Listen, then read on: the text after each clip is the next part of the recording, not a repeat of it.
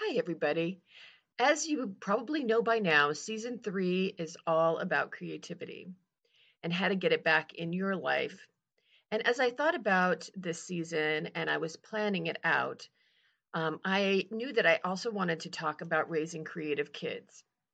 As a public school teacher, I've seen kids with lots of creative energy and those who really avoided creative tasks of all kinds.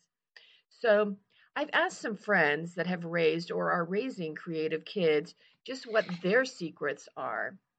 And I hope you enjoy these conversations. You're listening to the Flying Goat Farm podcast with your host, Lisa Check. This podcast is for people who love yarn and fiber and sheep, who love to knit and crochet and maybe even felt. We will be talking about the crossroads between keeping sheep and goats, making yarn, and expressing your colorful self. Hi, everyone. Thank you for joining me again for another episode in our series about creativity. Here's what's happening on the farm. So, while I'm recording this, it's the day before Thanksgiving, um, it's one of my favorite holidays. I love doing all that cooking. Um, I love making the sweet potatoes, um, and actually, cranberry sauce is like my favorite thing to make. I started making that when I was probably 10, maybe. Um, and every year I try to do something a little different with it, you know, add in some different kinds of fruits or add in some nuts or make it totally raw or you know, there's so many different ways that you can make cranberry sauce and um, I just don't think Thanksgiving dinner is Thanksgiving without cranberry sauce. I think you need that that sweet and and tart flavor to kind of um, get through all those rich other flavors of the gravy and the stuffing and all that kinds of stuff. Um, other than that, it's been really cold here, so the dogs are growing in their downy undercoats, and so is the cashmere that's still here. And the pullets, our youngest chickens, um, they have started laying eggs. Um, so we will be flush with eggs for quite some time. So here's a quick review of where we've been in this mini series on creativity. Um, it's you know, we decided that creativity is in our human nature. Um, we need to make things with our hands and our hearts and our minds, and we as humans love to put our own spin on things. So what I create is going to be different from what you create. It's, but it is still part of our human nature. And that they we talked about how in our society we have put artists and artistry as, on kind of a pedestal and how artists aren't really superheroes. We can all um, bring artistry into our lives, and you can strengthen your creative and artistic skills through doing and practicing, just like you would if you wanted to be a good basketball player, you would go out and practice, or if you wanted to um, be a good um, archer, you would take your bow and arrow and go out and practice. Same with creative and artistic skills. We need to practice. And so, in that vein, I have given you um, exercises during each of these episodes, and I hope you guys are doing them. I am, and I'm having a great time um, having that little creative daily practice that I've been building up. And of course, at the end of this episode, there will be another exercise. So today I am talking with um, Dalis Davidson. She and I have been friends and collaborators for several years now. She's the owner and founder of Flying. No, that's me. Flying Flying Goat Farm. She's the owner and founder of Dancing Leaf uh, Dyeworks. And um, she and I have been collaborating with the Fiber Art Studio Tour for, I, I think we're in like our fourth or fifth year now, um, which is kind of exciting.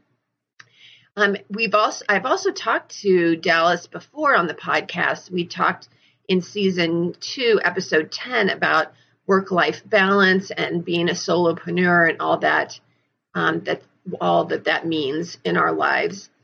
And so today we're talking about raising creative boys and how our families support creativity, and even how one of her sons developed an awesome community project um, that is that you can still see on the web. There will be links um, in the show notes and at the end of the podcast.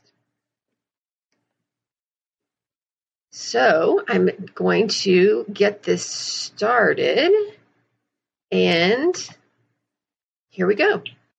Okay, so hi, Dalis. How are you doing today? Good. I'm doing great now. Yeah. Good. Chilly November day. It is really chilly outside. Yeah. But, you know, it is November, so got to expect it. That's true. Did you go out and do any uh, biking or hiking today? Today, I may go later for a hike, but I'm making soup right now, and then I have friends coming over, and we're going to make candles. Oh, fun! So you're being re- very creative today. And I'm too. I'm making my landscapes and uh, doing all sorts of things. So, yeah, getting ready for studio tour. Good, good. So I think everybody, all four or five people that I asked, we all think that creativity is innate in kids. That they, you know, they are curious about things. They want to, you know, make things with their hands, use their hands, and um, investigate the environment. Um, but it also needs to be fostered, right? Yes.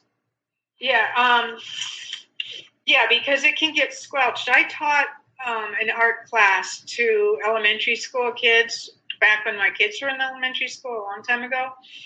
And there was a book I read, and I meant to look it up, and I can't remember the name of it. But um, I kind of went by their program and their guidelines.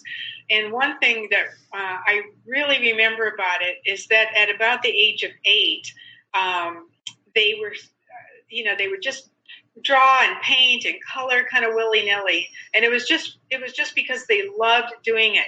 But at around eight, um, their friends would look at it and go, "Well, that's not the color of that. That's not that's not how that's supposed to look." And so, if they had one or two criticisms, it would just shut them down, and they they would just they would quit, and they may never take it up again, or uh, they just thought, well, okay, I'm not an artist, then I'll do something else. Um, so that's where you say it's just innate in children, but once they feel self conscious about it, then they, they give it up. I think that people that are more self confident and they feel like they really, really need it, uh, then I think that they go on and continue. Or if they get a lot of encouragement.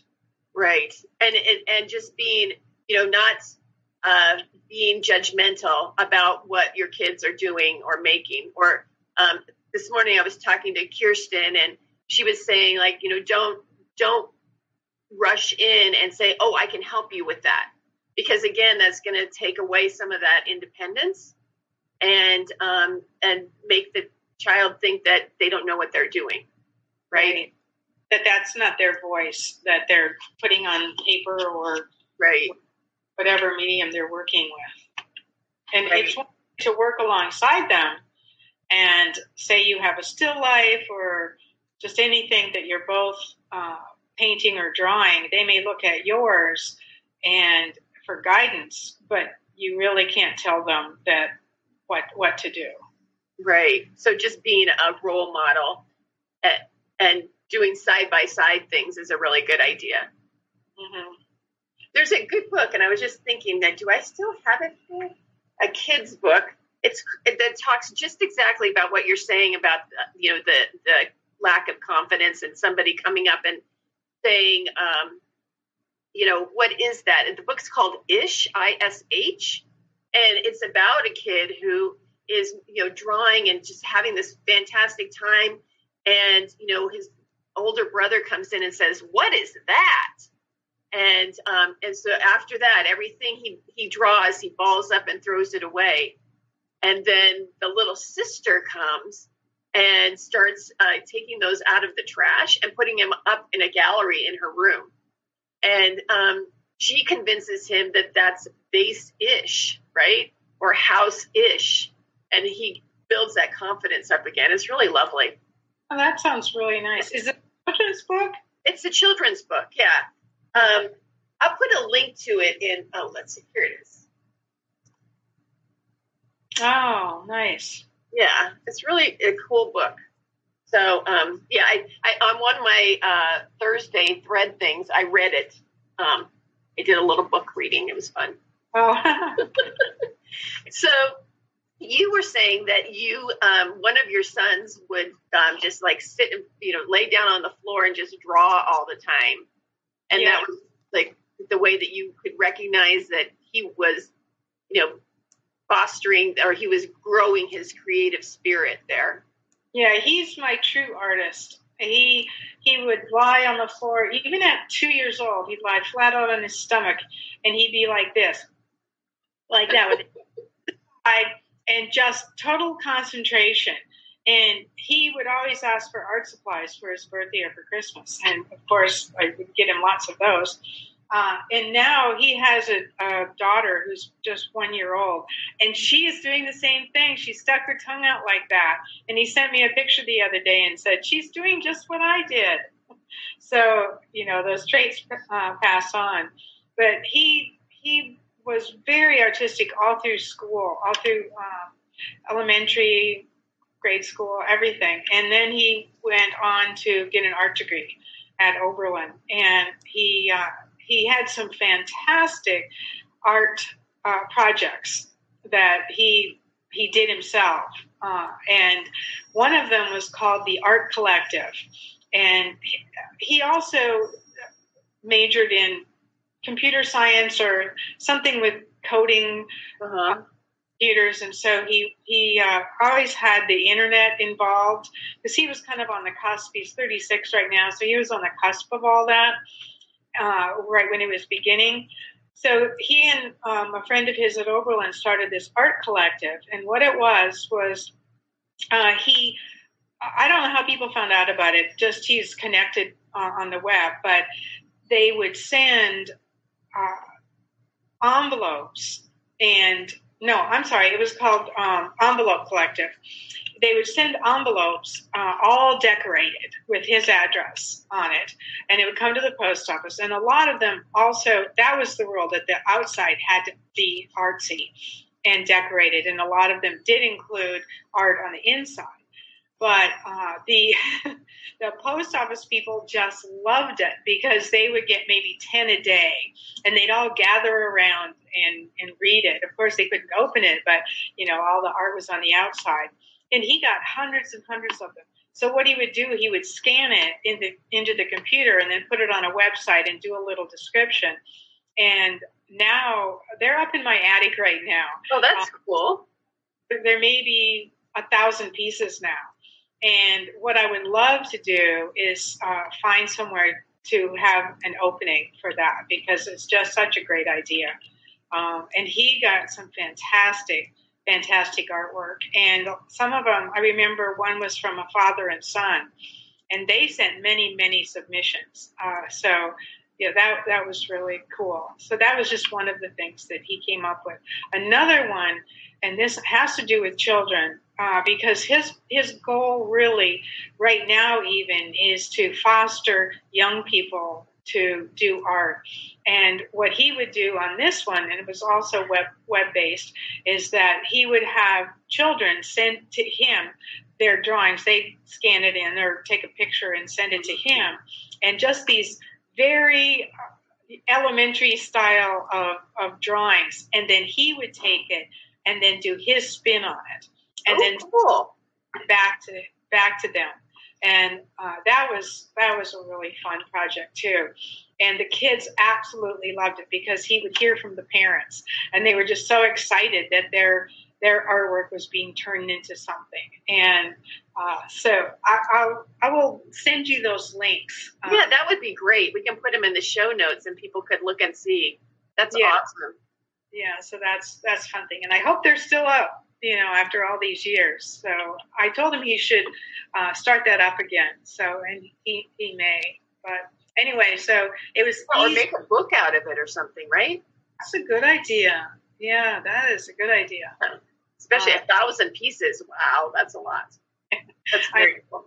Yeah, it's great. So he was he was easy to uh, have continue on, and he was inspired by his surroundings and just I think what I did too.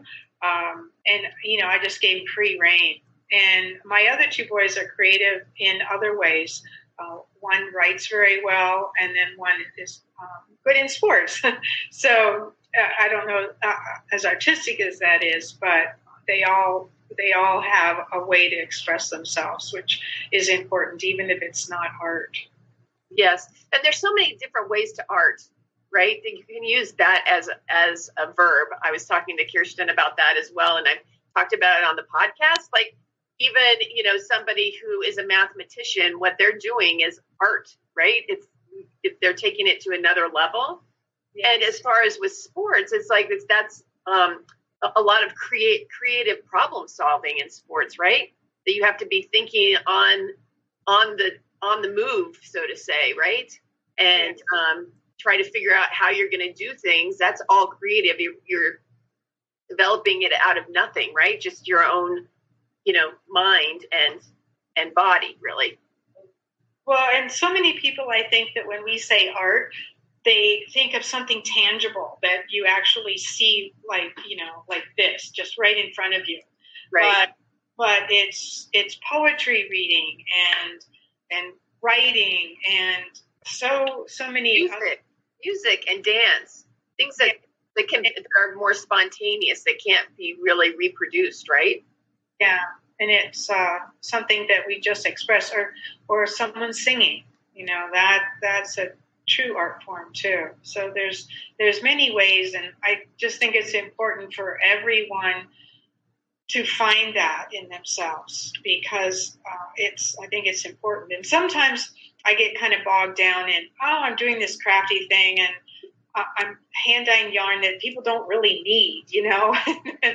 sometimes I feel a little guilty about it because I'm just, you know, adding to the, the stream of, of goods. But then you think back on the Egyptians and the Romans and just all these, you know, way, way back, how people created things, and we still have that and we treasure it. So, not that my yarn will be treasured in 300 years, but you, you never know. know. Somebody may, you know, it may uh, turn up somewhere, right? In in a time capsule or something like that. Makes me makes me think that okay, it is good to express yourself and have something that may last a long time. So, you know, because we do appreciate going to museums and and seeing that. Um, I just saw last week um, the Van Gogh immersion experience, and I absolutely loved it. And not as not so much of just. I mean, I'm a fan of Van Gogh anyway, but just it, it, I was almost crying. I just got so taken by it, you know, just stood there and, and watched the movement on, uh, it's all movement in music. Yeah. Um, We're going and um, after Christmas, we got tickets for after Christmas. I can't wait to go for that too. Yeah, yeah, it's really special. And um, I actually found the music, and it's it's nice listening to it without the visuals, just because when it's like hearing a movie soundtrack while you're watching the movie, it just blends so well that you don't really notice the music as much, you know. But then when you listen to it, it's like, I didn't know that song was in that movie. Um, and the same here, and, and it was all. Uh, I'm not sure if it was all uh, original music for it. Uh, it, it might have been, but uh, whatever. It was just very, very interesting, and I like listening to it just on its own. Yeah, and I think that um, it's really important for kids to have those kind of experiences, whether it's going to a museum, going. Uh, you, you were talking about, you know, working in the garden, you know, get doing things with your hands, and the more experiences that children have, the more open that they're going to be. The more they're going to see more things, maybe meet more people that are doing interesting work as well. Does that make sense to you? Yeah, right. And we live in such a great area with all the free museums that we have that we can take children to. But even you could live in Nebraska, you know, out in the country, and you'll still have some beauty around you uh, as long as you open your children's eyes to accepting what's around them. And I grew up in South Dakota where I couldn't wait to leave. But looking back, it was a beautiful place to grow up. And I, it's like the opposite here with all the trees and the greenery and uh, total change of seasons. Um, and I don't want to go back there, but you know, looking back, it, it was a beauty in its own way, um, and that's where I learned to be an artist. So I have to have to give it some credit. Right, and I do think that observation is one of the the biggest parts of being uh, being able to take your creativity into an artistic realm. You have to be able to really take the time to observe around you, right? Right. And I think I think we do for sure. I mean, I don't take where I live for granted because it's so beautiful and it's always changing. You know, I look out right now and my uh, Japanese maple is the deepest red, uh, and you know it won't be next week. So, and just the morning light looks so different than the evening light. So, um, but uh, and I'm out in it every day. I mean, I hike or bike or walk or garden or something every day, even in horrible weather like today. I think it's pretty. I'm not a fan of wind, so uh, but I, you know, do get out there and just do something just to to be out there. So, um, if you could give us a, maybe an idea of an activity that worked really well with your boys, um, that you think would be helpful for young parents um, developing and fostering creativity in their kids? Well, I mean, this is kind of a general thing. I'll, I, while I'm talking, I'll try to think of something else. But one thing that we did do uh, when the kids got off school, I have three boys, and they uh, were many spread apart, different ages. But I would they'd get off the bus and I'd have a little snack ready and uh, drinks, and I'd load them into the car, and we drive up to the top of Sugarloaf Mountain where there's picnic tables. And first, I'd have them run around a little bit, look at the view. Let's do your homework. When you get your homework done, you can climb those rocks over there. Um, that was, I don't know if that was fostering creativity, but they were able to get their homework done easier, I think. And not that we did that every day, but every once in a while uh, we did that. Uh, another thing that we did do was I would just put a lot of art supplies right on the table and colors and pencils and paints and all kinds of things and uh, cover the table with a newspaper or whatever and put paper down and they would just go to it. And uh, you know that was that was really fun for them. And and uh, being allowed to make a mess and it was okay. And right. then also that you you were there but they had free reign to do what they wanted to do right and they were next to each other so maybe they were comparing i don't know. Um, they i don't think they really fought much but maybe that's just me glossing it over i don't know. Um, but another thing too is um, i wasn't much of a cook back then just because uh, it was kind of hard just to you know keep food keep for them. But yeah, uh, with three growing boys, so, you know, cooking wasn't my forte, uh, but baking was, and I really like to bake. So uh, we would bake cookies and cakes and uh, things like that, and so that was kind of fun. You know, another another way. And one of my sons is a chef, so. Um, I wish he would have cooked while he was growing. I could have used that because darn, he's a good cook now.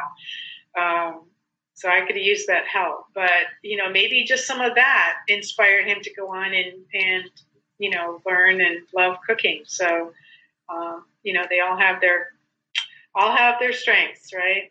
Yeah, and just being able to to observe what those strengths are and to give them ways to you know, develop more of that. Right.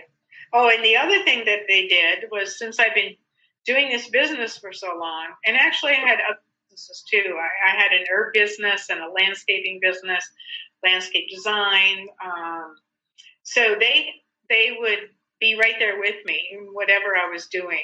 Uh, and with the yarn business, I think I've been doing this about 35 years now. Um, they would help me in the studio. They'd come to shows with me. Um, they would do the math since I'm not so good at it. Uh, they would help me set up. And then when they went away to college, they asked if they could set up a booth um, at the. And my one son went to Montana, uh, Missoula, and he would get up early in the morning on Saturday morning. And uh, if you got there early, then you were guaranteed a spot. It was fifteen dollars for a space, and we bought an umbrella, a table, and uh, he. I sent him yarn, and he would go set up. And I could always tell when the market was going on because he'd call me and he said, "What size needles does this yarn take?" And um, you know, so he could keep all the money. Uh, you know, I didn't ask for any of the profits. So, you know, that was a little spending money for him. And then at Oberlin, they had a, a knitting club, and Garrett would go there and just uh, take my yarn and dump it on the middle of the floor and start selling. You know, wow. that you know they they did a whole lot of that, but they asked to do that. So uh, I thought that was that was a, a, way to you know keep the business going, and they I think they really liked it, and they they still do. None of them knit. Um, uh, the one that wanted to learn is left-handed, and I just could not do it. I, I just it was, was impossible. So uh, he hasn't wanted, you know, to continue uh, to learn to try to learn, but uh, they they know the value of of the yarn. Though they can, yeah. they can good yarn and and good knitted items. So that's cool. Well, now there's YouTube, so if he really wanted to do it, he could learn from YouTube. Right. Yeah. Someone better than me that could teach left-handed. Exactly. Well, they sounds like they sound like they grew up to be really great guys. Yeah, they're they're my good friends too. So they have my. So yeah, I'm proud of them, and I'm lucky that um, I'm lucky that they turned out the way they did. But again, so, that you know the creativity helps foster that too, because they always have something to lean on. You know that they if they get sad or depressed or you know whatever, just reach for those pens or colors or whatever. Um, That's a really good point. Yeah, get to it. I just I have one last question because you were saying that your granddaughter is now doing the same thing with her tongue and laying on the floor and drawing. Um, did was your mother creative? Like, is it, it is it like full like a family of creative people? No, passing it down. She was she just had too much on her plate. She was real young, like a teenager, and she had four kids by the time she was 26 so i think her hands were full in that respect. But when whenever she did sit down to do something like she did a painting i mean the first one she did was just right. It was just you know the people and the boat and everything was just in perspective and just right. She had no training but she obviously had some innate sense of it too. Um, and she would like to craft you know but she really never never did it. And my grandmother was a crocheter, and she just crocheted all of the time. Um, but other than that, no one in my family was was art, artists or artistic that I know of. So, but but at the same time, they were making things, and yeah. that, and that that those were the values that were um, transferred into your passed down generation to generation.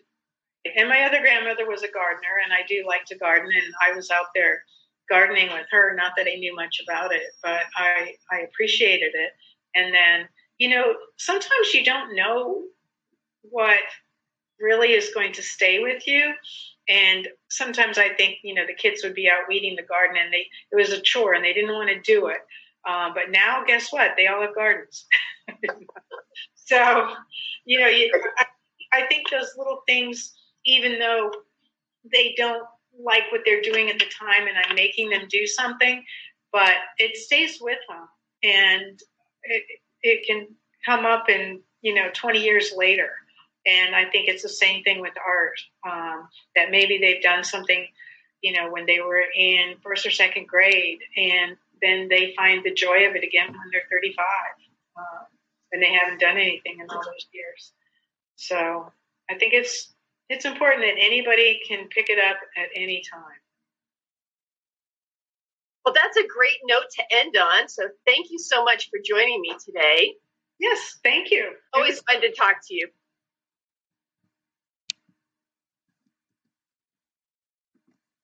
So that was a great conversation, I think. I know I learned a lot from Dalis. Um, and so here we are at our creative exercise for this time, and it's create in a series. And, you know, Dalis was talking about her son Garrett's projects. Um, and, you know, it shows just how powerful a series can be and how much it can, you know, change the people and places around you as well. So think about doing something in a series in this next couple of weeks.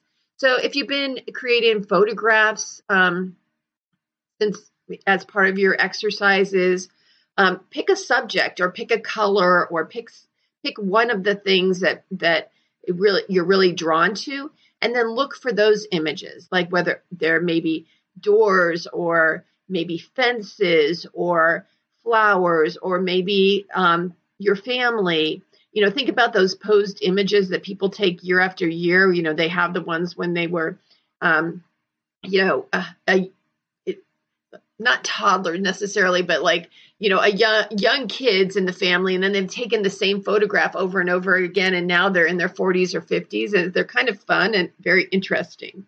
Um, so think about doing something like that. Or if you're working with writing, you can pick a theme like memories of holidays or poems about a certain theme or subject. If you're drawing or painting, again, take a subject and make images that may show different viewpoints of that um, that image. Like with the idea of a vase, you know, you can look at a vase, you know, from the front, from the back, from underneath, from on top, you know, various viewpoints like that.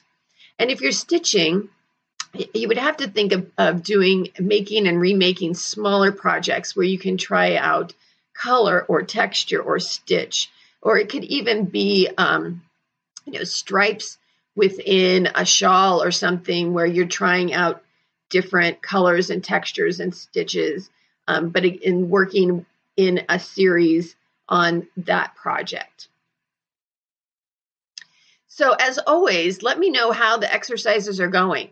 You can always send me an email or you can messenger me on Facebook or Instagram. Of course, you can leave a voicemail on Anchor where this podcast lives. And um, remember, you can find the links to Garrett's projects and Dalis's contact information in the show notes. If you're watching on YouTube or Vimeo, the uh, links are right there for you. Um, and uh, Dalis is at Dalis, at Dancing Leaf Farm or www.dancingleaffarm.com. So until I see you in person or virtually or here on the podcast, happy making. Well, that's this episode of the Flying Goat Farm podcast. If you enjoyed it, please consider leaving a review. Have a question you'd like me to answer? Send an email to goatherd at flyinggoatfarm.com. And to see our farm and yarn and roving, check out our website at flyinggoatfarm.com. Follow me at Flying Goat Farm on Facebook and Instagram, and I'm Goat Herd on Ravelry. Until next time, happy making.